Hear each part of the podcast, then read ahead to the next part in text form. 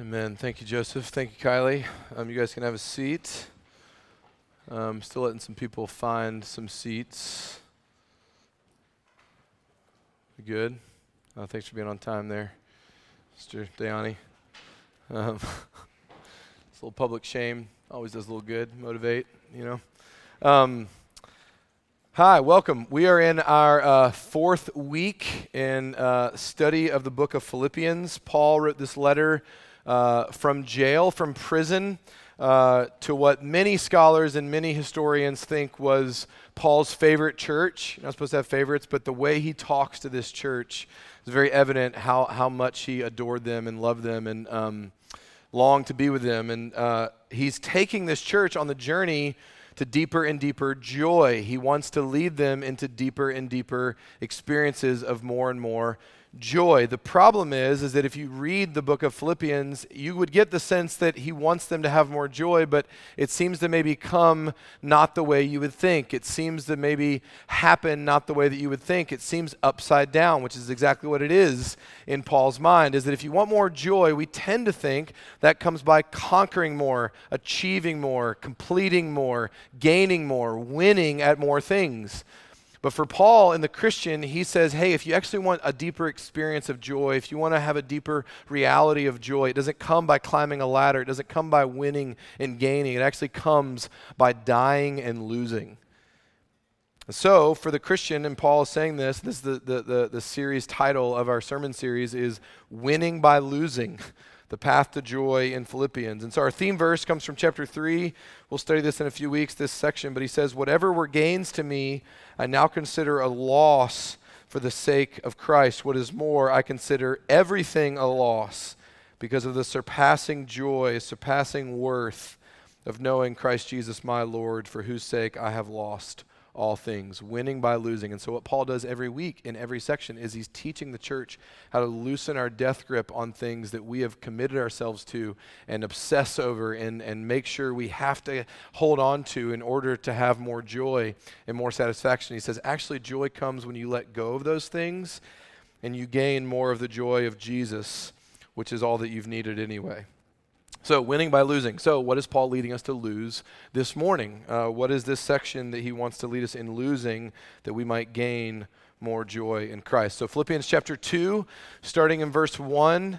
Um, it'll be on the screens for you. You can turn your Bibles. Uh, Philippians chapter 2 it says, So if there is any encouragement in Christ, any comfort from love, any participation in the Spirit, any affection and sympathy, Complete my joy by being of the same mind, having the same love, being in full accord and of one mind.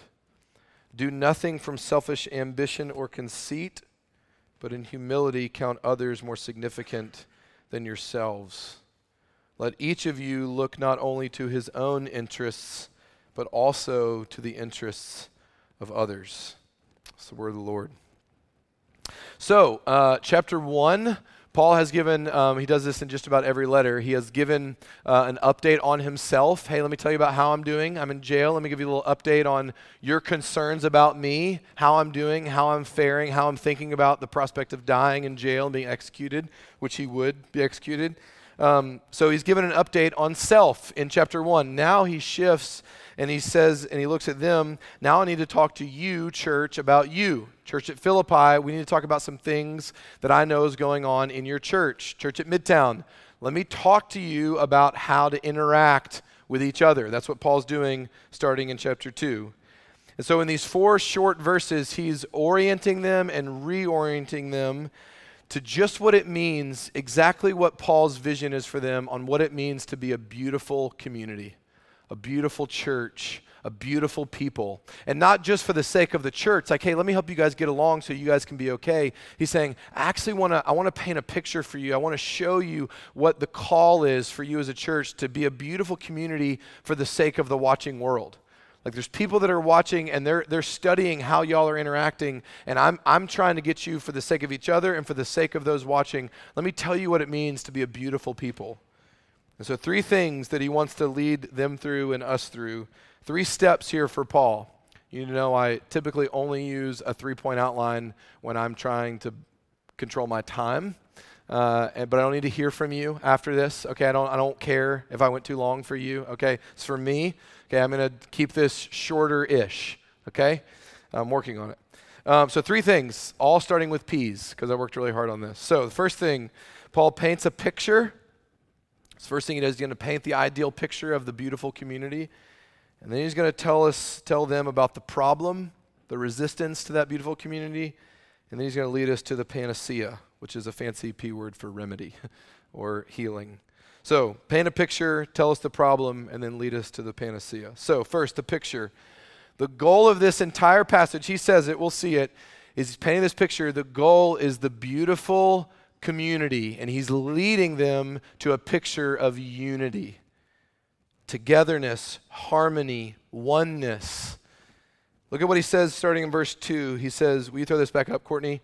Verse 2, he says this Complete my joy by being of the same mind, having the same love, being in full accord and of one mind.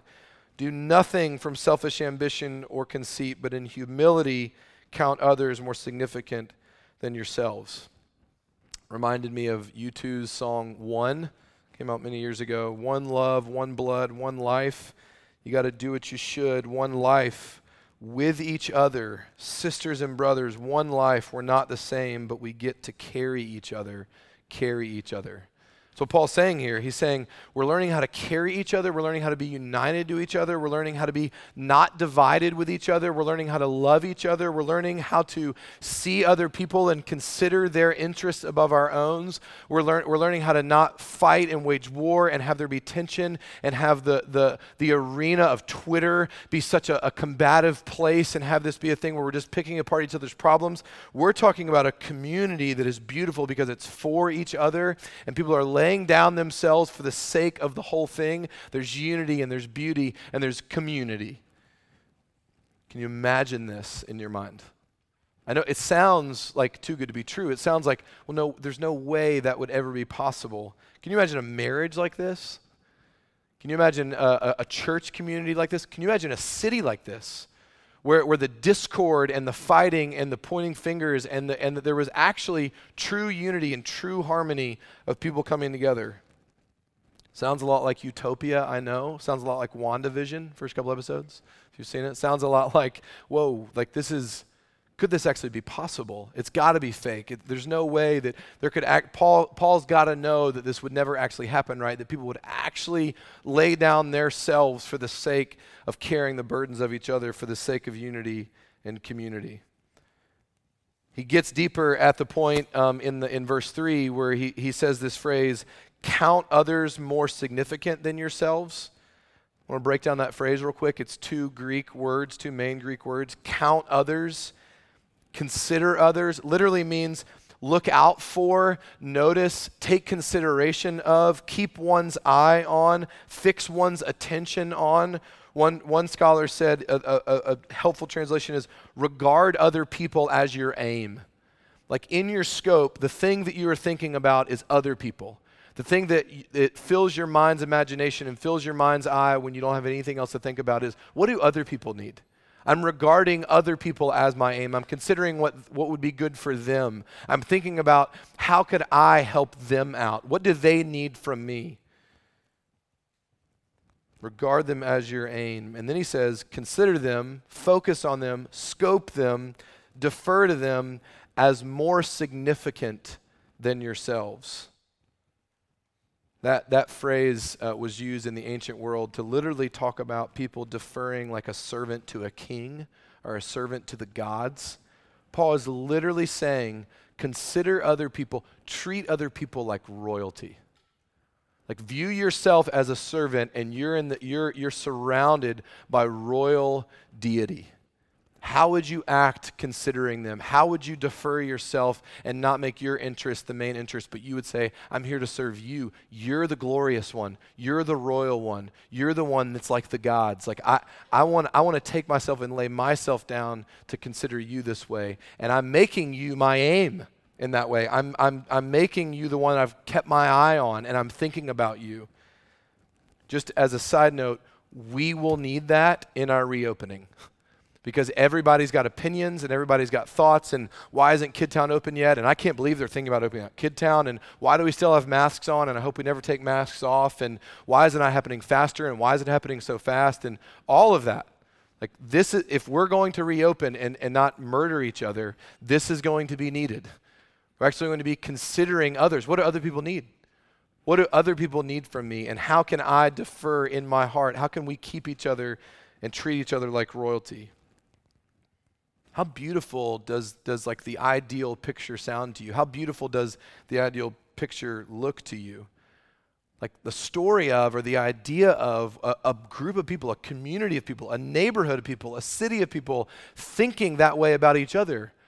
Always deferring their needs for the needs of others. Always saying, You're the royal one, and I want to treat you like royalty and serve you. And everybody doing that where every party is considering and, and, and considering other people more significant than their own sake, than their own selves. Every CBS Sunday morning story, every, every story that makes you tear up or sing out for joy, everything that tugs on the heartstrings is this. It's a story of this. Every epic tale, every epic narrative that draws our hearts into it is rooted in this idea Sam and Frodo. Like we, they, we, we, we are drawn into Lord of the Rings if, if, if we understand that, hey, th- that's the story of someone giving up their own interest for the interests of others for the good of the world. And we see someone laying their lives down that's others focused, selfless. I'm going to do whatever I can to carry your burden. What do you need from me? Do you need money? Do you need time? Do you need food? Do you need friendship? Do you need companionship? What do you need from me? That I exist, you and my scope are more important than I am. That's the beautiful community that Paul is painting a picture of. My wife's uh, precious grandfather, Bob Swinson, Papa, uh, passed away recently. He was, a, he was a pillar of a man. I mean, just the most precious man you could ever imagine. He, he, was, he was a saint. It's because he had a life that looked like this. No one was confused when they were with him that he was more interested in you than he was in himself. And you could have felt that from him, and maybe a few of the family members felt that.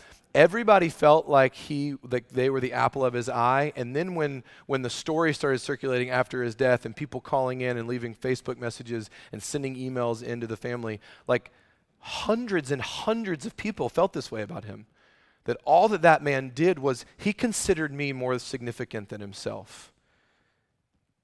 Endless beauty of a life. And we're doing the funeral in Chicago in a few weeks, and I will not make it through it. Like I, I will, I will be a puddle. Because it's, a, it's the life of someone who was marked by this and fought for this for the sake of unity, the beautiful community that I'm, it's actually better for the whole if I consider other people's lives more important than my own. He lived it, he fought for it, he gave himself to it. And Paul's saying this is the ideal. Everybody be like Bob Swinson. Everybody be like Papa. Everybody, if everybody thought like that, can you imagine the beauty of that? Listen to the words again. Being of the same mind, having the same love, being in full accord and of one mind, do nothing from selfish ambition or conceit, but in humility count others more significant than yourself. It's beautiful. I'm seeing everyone nodding, like, yes, that sounds great. That sounds like a relief. We're exhausted from the fighting. We're exhausted from the wars. We're exhausted from the pointing the fingers. We're exhausted from the, the tyranny of we can't just get along and the polar opposites and the noise and the media and the social media. And it's just, yes, please, could we do this? And so if that's how we all nod and go, the picture sounds beautiful, let's do it. Why aren't we doing it? Why does Paul have to say it? Why does Paul have to say, hey, this is how to be the beautiful community. This is what you need. This is how it actually, this is how the church is supposed to function. The reason why he has to say it is because, it's not natural. It doesn't happen on our own. So, what's the problem? Why can't we all just be inspired by that and go do it? Why can't we just be this way for each other? Well, the answer may not be what you think because we can tend to think that the path to unity, the path to beauty and a beautiful humanity comes through um, settling our differences. We just need to hear each other out. We just need to talk about it more. We just need to have more education. We need, we need, to, we need to talk things through. And I'm not saying those things are wrong. I'm just saying that's not the biblical reason why we can't get to the beautiful community. That's not the, that's not the, that's not the wall that's up for, for the understanding of this issue. We are not this way. We want to become this way. What's stopping it? It's not that we just need to spend more time together. It's not that we need more education. Those things are great, but Paul knows that the problem goes way deeper than that. So Paul paints this picture of the beautiful community, beautiful humanity, and then buried in verse 3, he tells us the problem.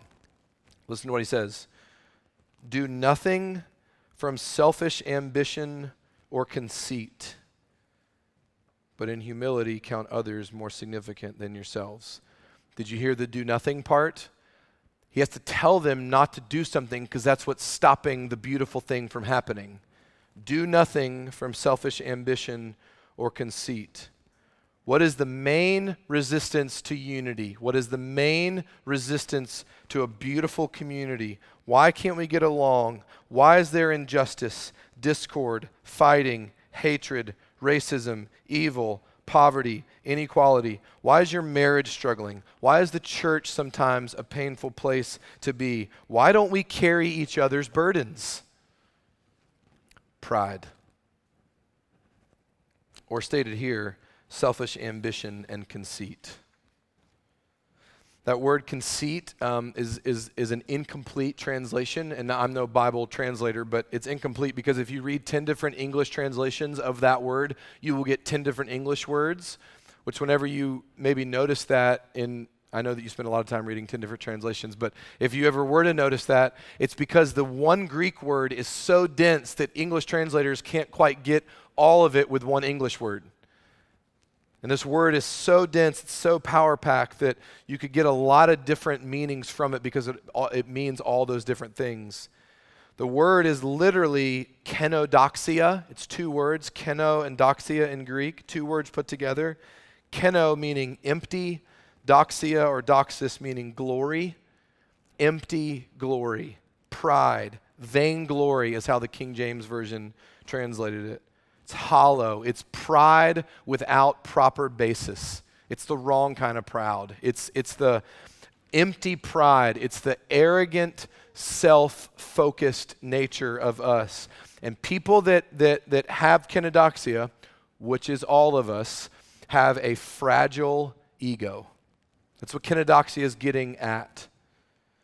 This is the word that takes us deep into the essence of the resistance to beautiful community is kenodoxia. The resistance, the opposition to unity and beauty is selfish ambition and kenodoxia. And Paul here says, let's pause for a moment. He says, do nothing from that place, which teaches us something about the human condition. When he says, do nothing, like externally, don't have any fruit of your life from this place, what Paul knows and what the Bible teaches is that we're all doing all of our things from a certain place.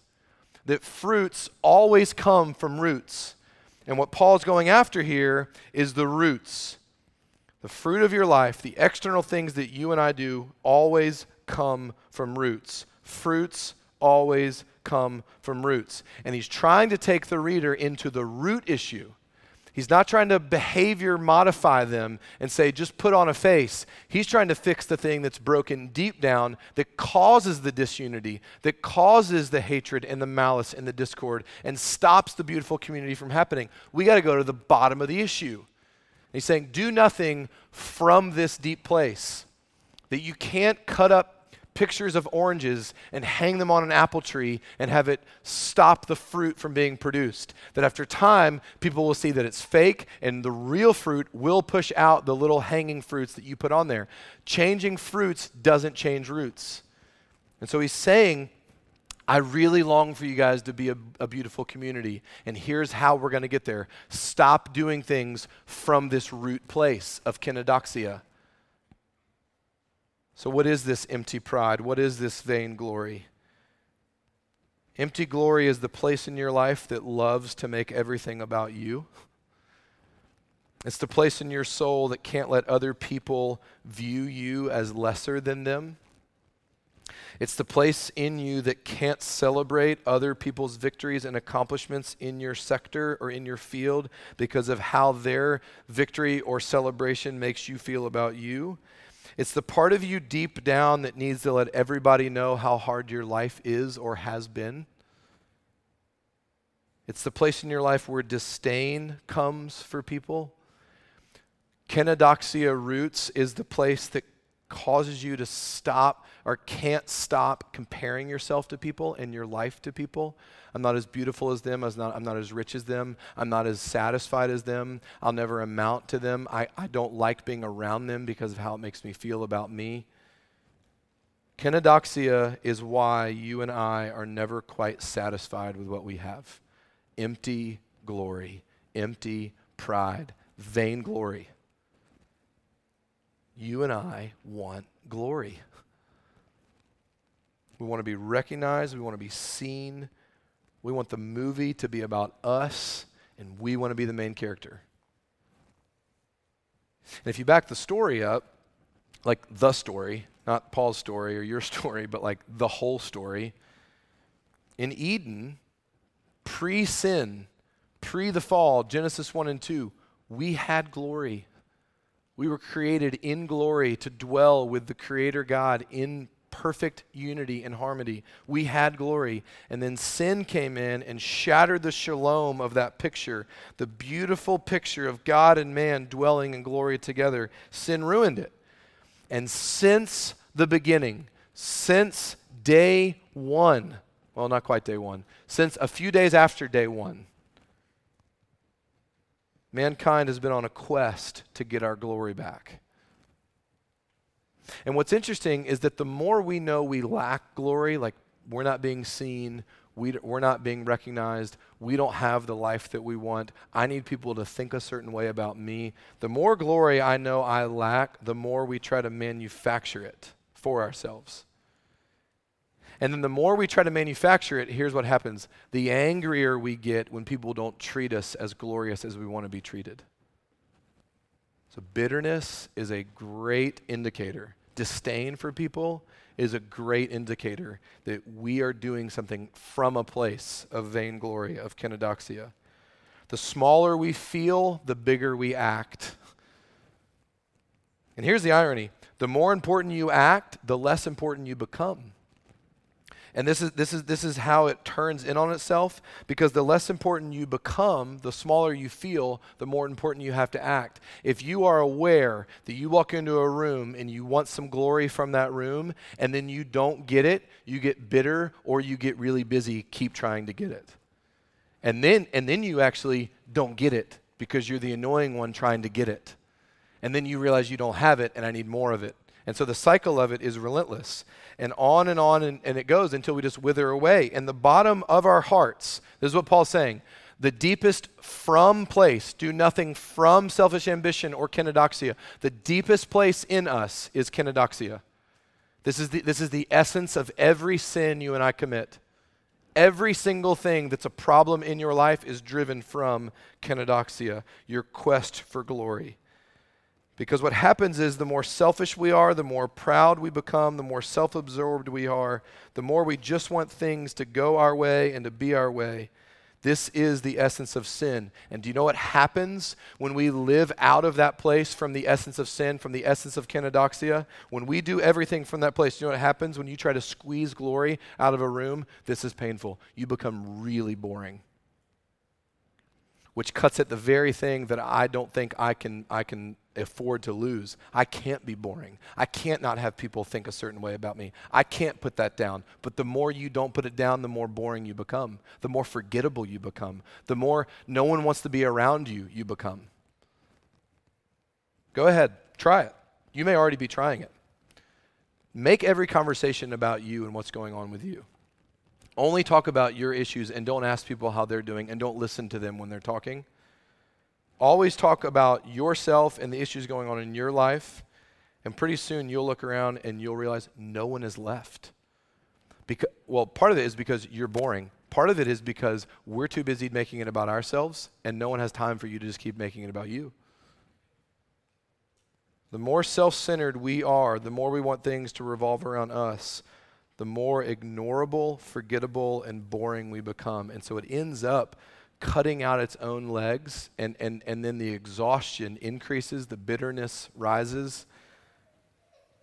That kenodoxia destroys a life. You and I doing things from a certain place destroys our life. And then a bunch of destroyed lives who are all on a glory quest to fill that place full of vainglory and empty pride destroys a community. You and I can't look to the interest of others. You and I can't treat other people like royalty, like Paul is saying here. If the place that we're acting from, if the thing that's driving what we do is demanding that other people treat us like royalty, you don't have the ability to treat other people like royalty if all you're concerned with is them treating you like royalty.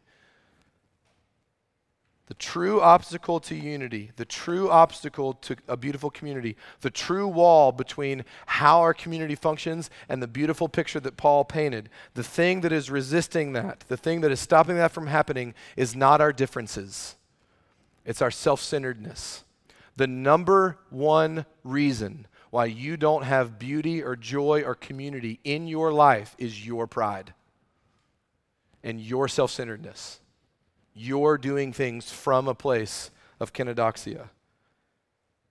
And I know, trust me, I, I get this. I mean, I'll share about me in a minute, okay? But here's what I know that looking at this passage in the beautiful community, and then you go, oh, Elliot's going to open up about the problem. He said that in his beautiful three point outline that he thought so long and hard about. That when I said, hey, there's a problem, there's a problem that's stopping us from getting to unity in our marriage, there's a problem from stopping us from getting to beauty in our community, there's a problem from stopping us from deferring to one another and seeking others' interests above our own. And the problem is other people. I can't wait for him to talk about that.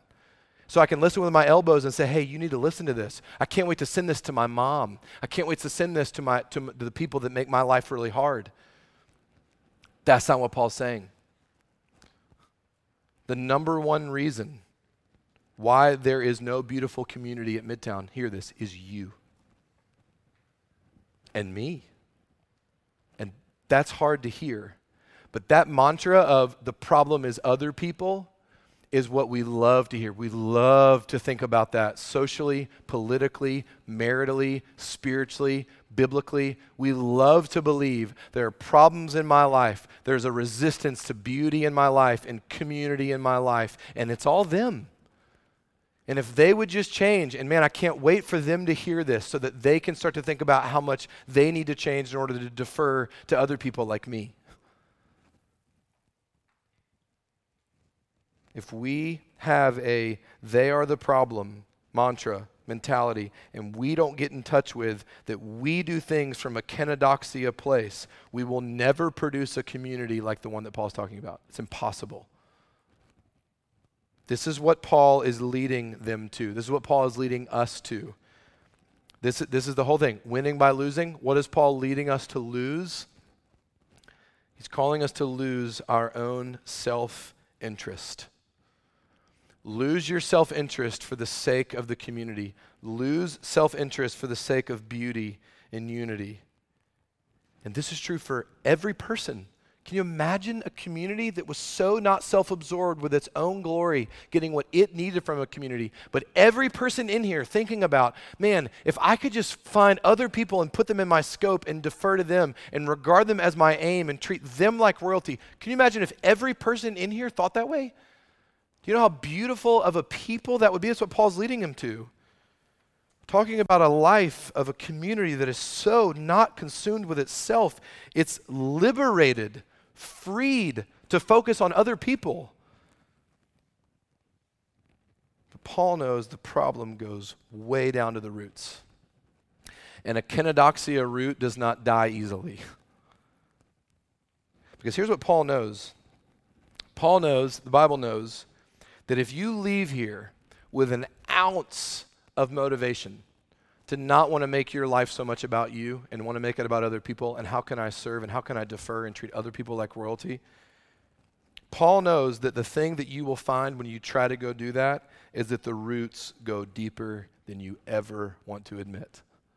Paul knows, the Bible knows, we're so broke we can't even pursue the beautiful community wanting to do these things without doing that very thing from the same place. From a vainglory place, from a kenodoxia place, from a this needs to be about me. Because we won't be doing it for them, we will still be doing it for us. We can't even pursue this beauty without turning it inward. We're so hungry for glory. Get the irony of this. We're so hungry for glory. We're capable of going on the pursuit of other people's glory and treating other people like royalty that we will do that and want a little glory for it. You know how I know that? I did it last night. Wife and I got into a little discussion, if you will. And um, we're talking, and you know, we have our patterns of how we do that. And um, I'm making dinner. Okay, um, little kenodoxia there for you. And I'm I'm making dinner, and we're talking. And, and some things are coming up, and, and you know we've had this talk before. And look, this is the curse. You don't want to do what I do, I promise, because I've been having to look at this passage all week, and I'm sitting there going, okay, treat her like royalty, her interest above the interest of mine. And guess what? I started to do it. And I'm going, okay, tell me about that. I want to know what your interests are in that and how I can meet those interests. And I really want to, tr- I'm, I'm like in my mind going, I'm preaching about this tomorrow. I better practice it once. Like I got, I'm gonna, pra- I'm gonna, I'm gonna defer to you. I'm gonna, I'm gonna regard you as my aim, and your needs are more important than my needs. And I'm gonna do this. And I did it. And after the conversation, she comes up to me and she's like, you know, you were really sweet earlier. Like you, you were humble and you were like thinking about what I needed and thank you. Like that, that was, that was beautiful. That, that like, that was amazing. And I was like, yeah, it was. and how about now we reverse that? Like, go ahead. It's your turn to do what I just did. I can't even let it be about her without also needing that to be about me because the root goes way deeper than you even have a clue. So we've seen the picture, the beautiful community. We've explored the problem. What's the panacea? What's the remedy? How in the world could we ever be liberated to enter this beautiful humanity? How could we ever loosen our grip and lose our self interest to su- such a degree that we would actually like walk in this and grow in this and regard others as our aim and treat other people like royalty, well, I can only stop thinking about me truly if someone else is thinking about me.